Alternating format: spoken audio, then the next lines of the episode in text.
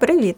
Це подкаст Держспецкомс, і сьогодні ми поговоримо про внутрішню кухню комунікації, а саме про інструменти, які ми з моєю командою використовували, поки працювали в Міністерстві охорони здоров'я і займалися комунікацією, реформою, фінансування. Або, ну, в принципі, всі її знають як просто медреформа, бо тільки ми розуміємо, що це реформа фінансування. Якщо ви слухали мій попередній подкаст про команду, е, якщо не слухали, то послухайте, він теж цікавий. Е, я там розповідала про те, що спочатку е, команда комунікації, взагалі всі бізнес-процеси в комунікаціях мозі були дуже хаотичні, і доволі довгий час і сама команда розбудовувалася і трансформувалася, і відповідно різні інструменти так само видозмінювалися, трансформувалися відповідно до потреби команди. І були різні етапи е, там, нашої роботи, е, починаючи від просто чатів в WhatsApp і закінчуючи чатами в WhatsApp. Тому що всі спроби вести е, будь-які більш професійні там, таск-менеджери або меседжери або обогі робота через електронну пошту. Це взагалі моя мрія. Як правило, провалювалася, але були і успішні кейси, зокрема в моїй команді, про які я і розкажу.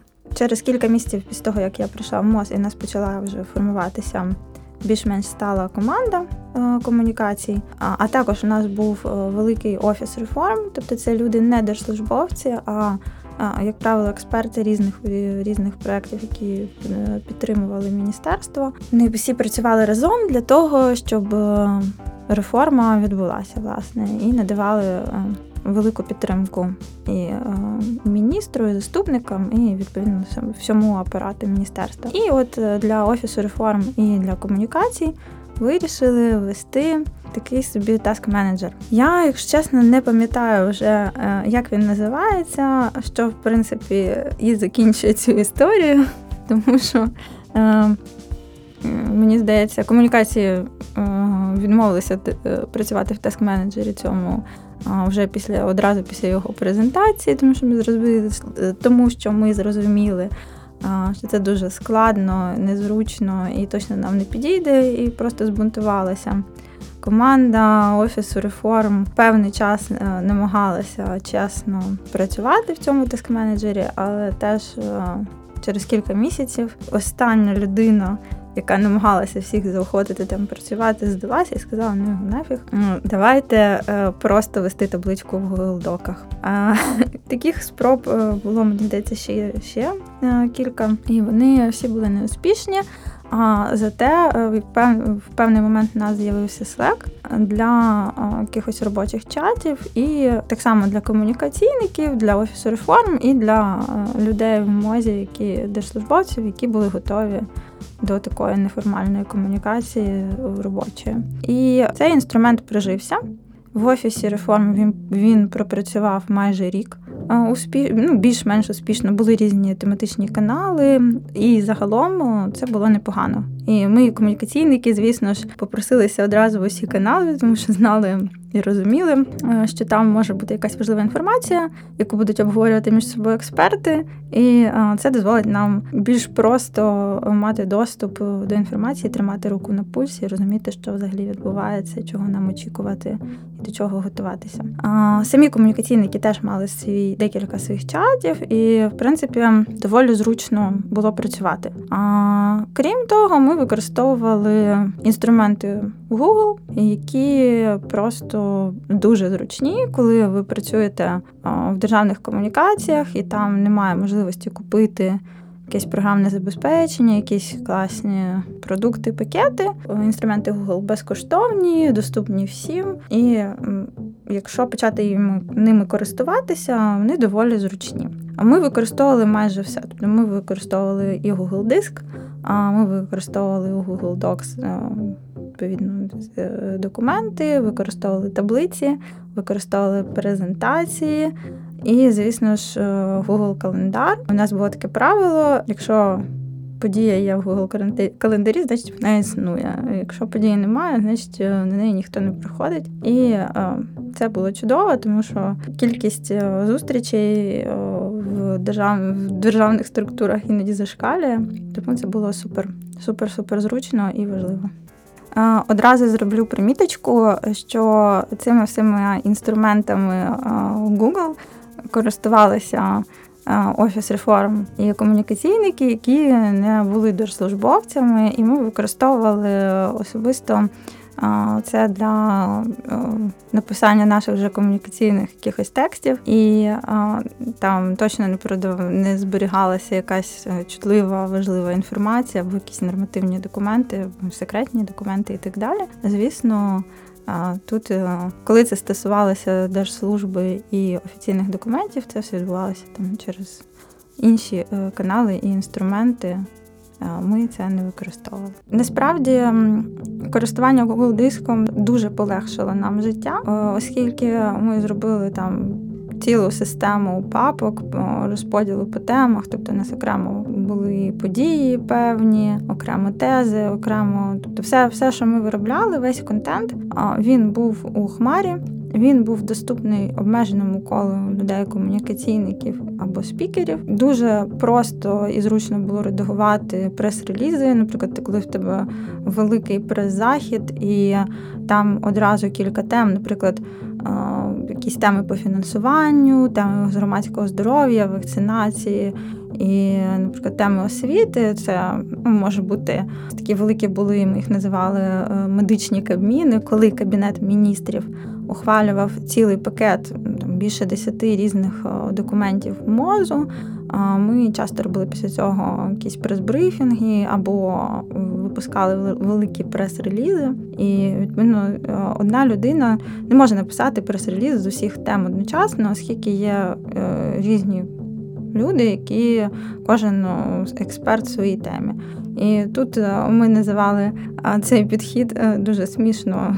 Підхід до роботи над текстом ми це називали листи з Простоквашина, тому що просто е, створювався Google Doc, хтось писав лід, накидував структуру прес-релізу, і потім заходив, заходила кожна людина, вписувала свою частину, і потім хтось один це вже правив і доводив е, да, до когось ідеального варіанту. Все це полегшувало життя, не треба було пересилати кілька версій. Завжди була актуальна версія, завжди можна відкотити назад, подивитися, хто де яку правку вніс і так далі. Що теж на словом, я зараз практично е, записую, мабуть, подкаст рекламу інструментів Google, але ну, дійсно ми працювали з цими інструментами щодня, і я дуже вдячна людям, які вигадали цю історію. А до речі, е, те, що з'явився Slack, були Google доки. Ми старалися про важливі речі говорити, писати листи, ставити всіх копію, відповідати на листи і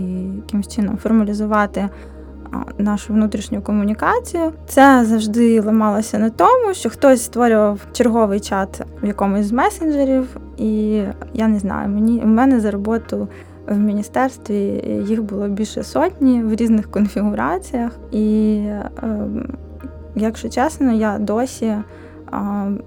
Коли чую звуки WhatsApp е, або взагалі будь-якого іншого чата, у мене починається нервовий е, тік, і тут е, гость нашого подкасту Павло Бондаренко починає дуже голосно сміятися, тому що він теж працював в мозі і все це пережив. Смачні флешбеки. Вибач. Да. Тому по можливості, якщо у вас є влада, уникайте чатів в месенджерах і користуйтеся Slack. А, до речі, е, ще важлива, зручна. Ну, це одночасно і і зручна, і не дуже зручна річ, але в мене до Slack так само був підключений Google Doc. Я я не супер айтішник, не пам'ятаю, як це там називається правильно. Але коли на мене розшарювали якийсь новий Google документ, або в мій Google документ приходили правки, коментарі, чи що хтось там щось, якісь правки мої виправляв, мені про все це приходили сповіщення в Slack. І це дуже зручно, тому що не треба моніторити пошту, не треба там оновлювати постійно документ. Е, Іноді це дуже дратує, коли в тебе багато роботи, але в принципі можна там, і мені здається, певним чином відрегулювати кількість сповіщень або просто їх вимикати на час якоїсь зосередженої роботи. Але дійсно, коли в тебе йде величезний потік, або ти чекаєш, поки 10 людей дадуть свої коментарі е, до твого тексту, то це було суперзручно, теж рекомендую.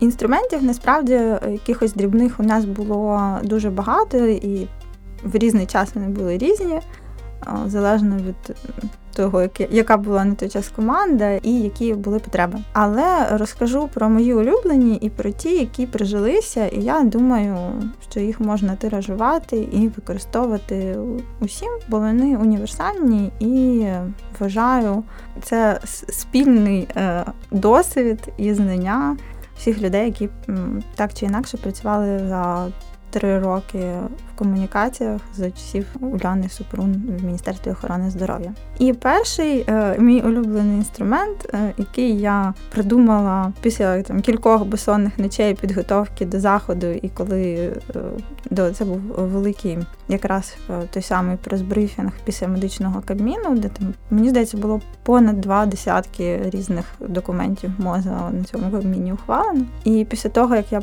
ледь не здуріла, готуючи цей захід, і е, зранку напередодні, о восьмій там чимось ранку, з'ясувалося, що у якогось ключового спікера, за якого я тоді ще не відповідала, взагалі немає тез, і він взагалі не готовий. І це був великий кіпіш, всі бігали, і мені довелося там за 40 хвилин вигадати тези, передати їх в Кабмін. Ну, це, це, це було дуже стресово. Після цього я сказала, так, ми маємо зробити чек-ліст підготовки до призаходу, універсальний або в принципі до заходу, і кожен раз готуватися по ньому, проходитись по ньому, навіть якщо нам здається, що ми все пам'ятаємо. І спеціально для вас посилання на цей чек-ліст я додам до опису цього епізоду. І якщо ви працюєте в комунікаціях, насправді не тільки в державних, а і просто в комунікаціях, і організовувати якісь прес-брифінги, я сподіваюся, він буде для вас корисним, тому що для нас він був дуже корисний. І такий супер простий і практичний інструмент. Ще один е, інструмент вигадала Уляна Супрун, і я теж з вами ним поділюся. Теж буде доданий лінк е, на цей документ в описі, і це сценарій заходу. Це трошки інше, це не чек-ліст, а сценарій. У нього є кілька складових: це дата, місце, час. Спікери е, з повним описом посади, хто буде модератором, розподіл тез для кожного спікера, тобто тезово про що буде говорити кожен спікер з таймінгом, скільки хвилин на це дається. Окремо таймінг е, на питання журналістів, скільки часу в нас залишається, і там ще зазначаються якісь деталі, наприклад, чи буде онлайн-запис, ну і там якісь можна додавати ще свої якісь важливі примітки. Як е, народився цей інструмент? Е, одного разу після чергового е, прес-заходу Уляна прийшла до нас при службу і була дуже незадоволена. І дуже нам довго виказувала, що їй набридло те, що коли вона приходить на прес-захід, вона взагалі відчуває себе якимось сліпим кошеням. Вона не знає, хто про що буде говорити, хто буде модерувати, чи будуть питання е, до е, журналістів, і взагалі скільки це триватиме, де її сідати, і так далі. Після цього також ем, я розробила ну, форму цього сценарію заходу. Як правило, ми визначали орієнтовну дату заходу, і одразу після цього я надсилала на дуже велике коло я або інший комунікаційник прес-секретар вже там потім, який о, відповідає за саме цей прес-захід, надсилає лист на всіх о, зацікавлених осіб, так би мовити, і на самих спікерів, на їх прес-секретарів, на їх помічників, для того, щоб всі розуміли. Хто про що говорить, і як це буде відбуватися. І насправді це здавалося просто і очевидно, але це дозволило прибрати зайві нерви спікерів, і вони готові, вони знають, чого очікувати. І ви самі для себе ще раз, в принципі, одразу пропрацьовуєте, як це буде відбуватися, і точно знаєте, що для всіх план однаковий, а не тільки він є десь в вашій голові і невідомий. Йдемо далі. Які що ще ми використовували? Ми старалися до кожної теми бо до кожного такого великого розділу комунікації, реформи.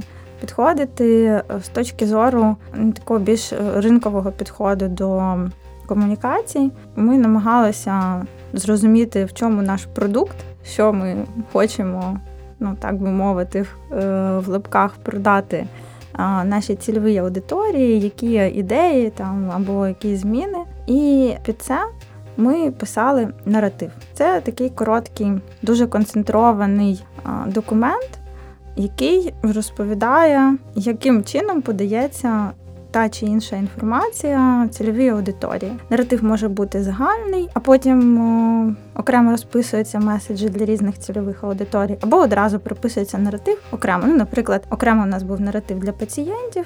Де ми їм розповідали про наступний етап змін в медицині в Україні, а окремо був наратив для органів місцевої влади, і окремо, наприклад, для медиків, які працюють в лікарнях. І це теж дуже класний інструмент. Це такий стратегічний інструмент, так би мовити.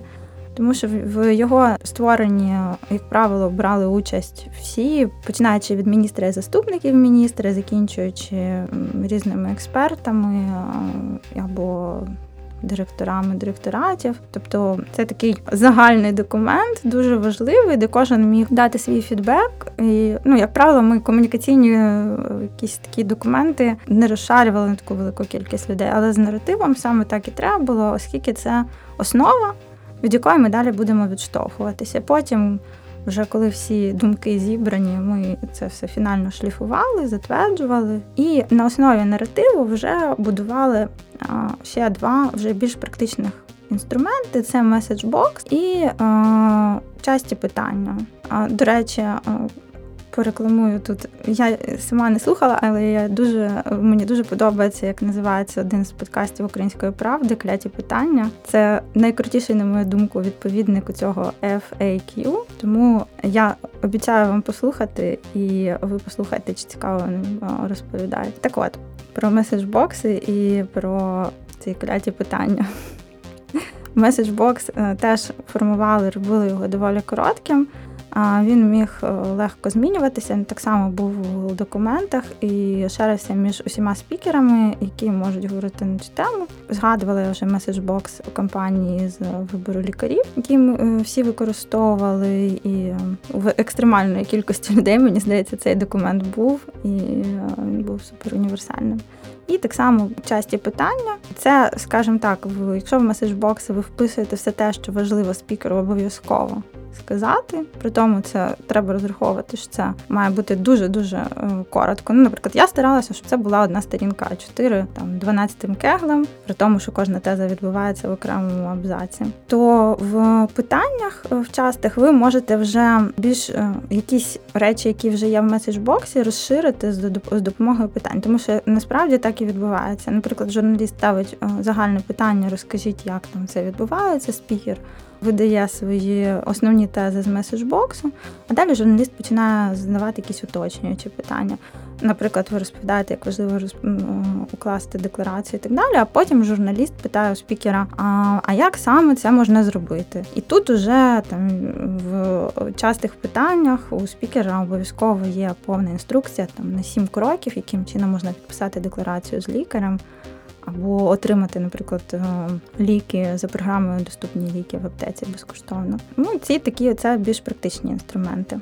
Що ще у нас було? Окремо у нас був великий загальний файл. Він налічував вже там наприкінці, мені здається, більше 50 сторінок в доківському форматі. Це файл з найбільш важливих тем, або час від часу він доповнювався новими гострими темами, до, до яких зараз багато уваги. І, як правило, він оновлювався раз на тиждень перед так званою годиною запитань уряду, яка відбувалася в Верховній Раді, коли весь кабінет міністрів е, був присутній на засіданні Верховної Ради, і протягом години депутати могли ставити будь-які питання різним міністрам. Звісно, за нашою темою питань завжди було багато, і вони були непрості. Тому, якщо йшла Уляна або хтось з заступників, ну, коли вірніше йшла Уляна або хтось з заступників, обов'язково їхні.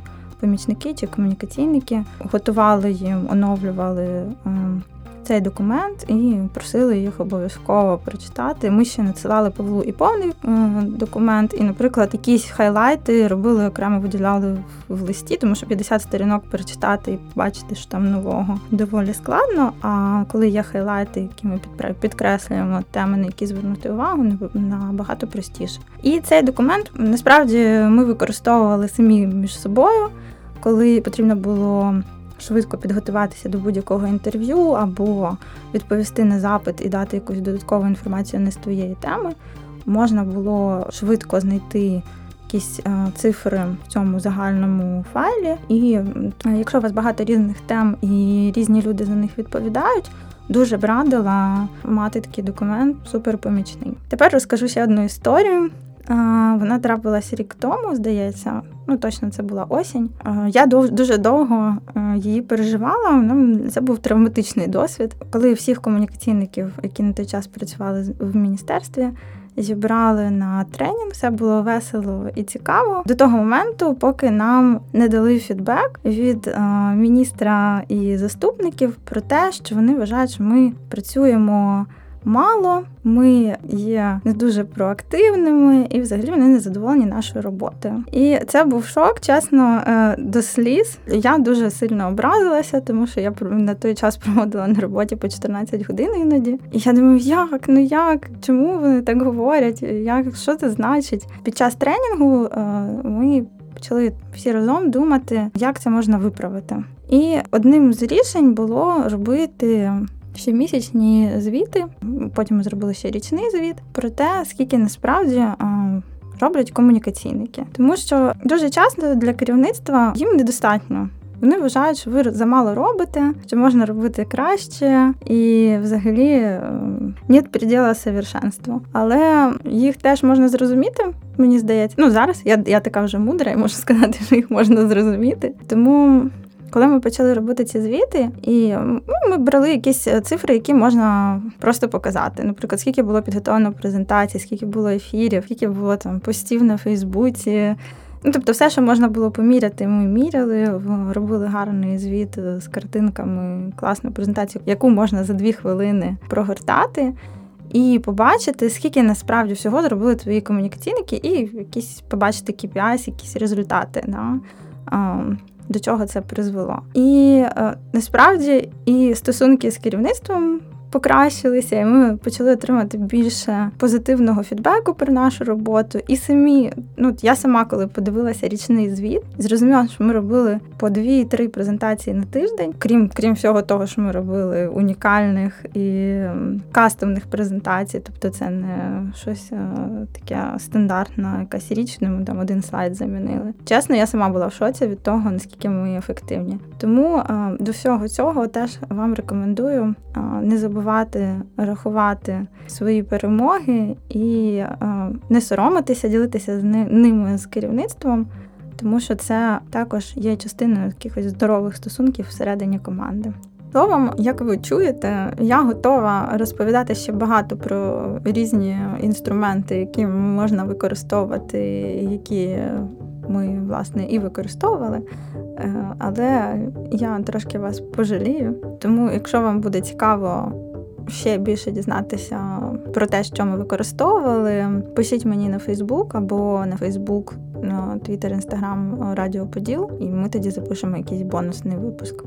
Насправді, весь цей досвід е, я не забрала з собою, або люди, які зараз теж е, пішли з комунікаційної команди МОЗ, вони не забрали з собою. Залишилися е, наші колеги, які з нами працювали. Крім того, всього в кінці серпня, перед тим як ми розуміли, що буде зміна команди, все міністерство готувало великий transition book саме політичний, про про те, що було зроблено, які мають бути наступні кроки. А і ми, комунікаційники, теж готували свій окремий transition book, яким, на жаль, не скористався Дмитро Раїмов. Хто не знає, це такий. Е, одіозний комунікаційник, який півтора місяці був радником міністра охорони здоров'я нового з комунікацій. Дуже феєрично провели і звичайні комунікації МОЗ, і антикризові комунікації МОЗ. Ну, Про це дуже багато є всього, так що погугліть, почитайте.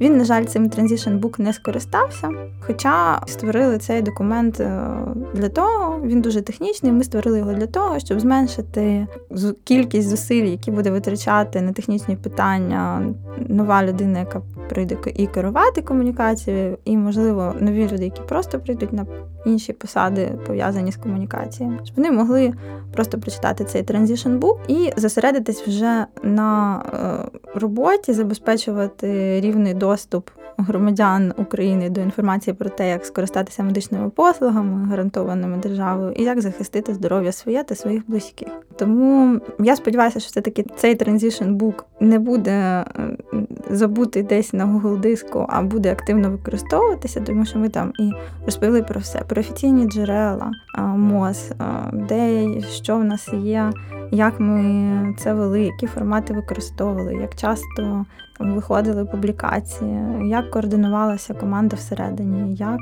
знову ж таки публічні події організовувати це, те, про що я вам розповідала. Про наші різні формати, про дайджести, про емейл розсилки. І так само ми залишили цілий ну, величезний перелік актуальних тем для комунікації, з якими людьми можна зв'язуватися з приводу цих тем.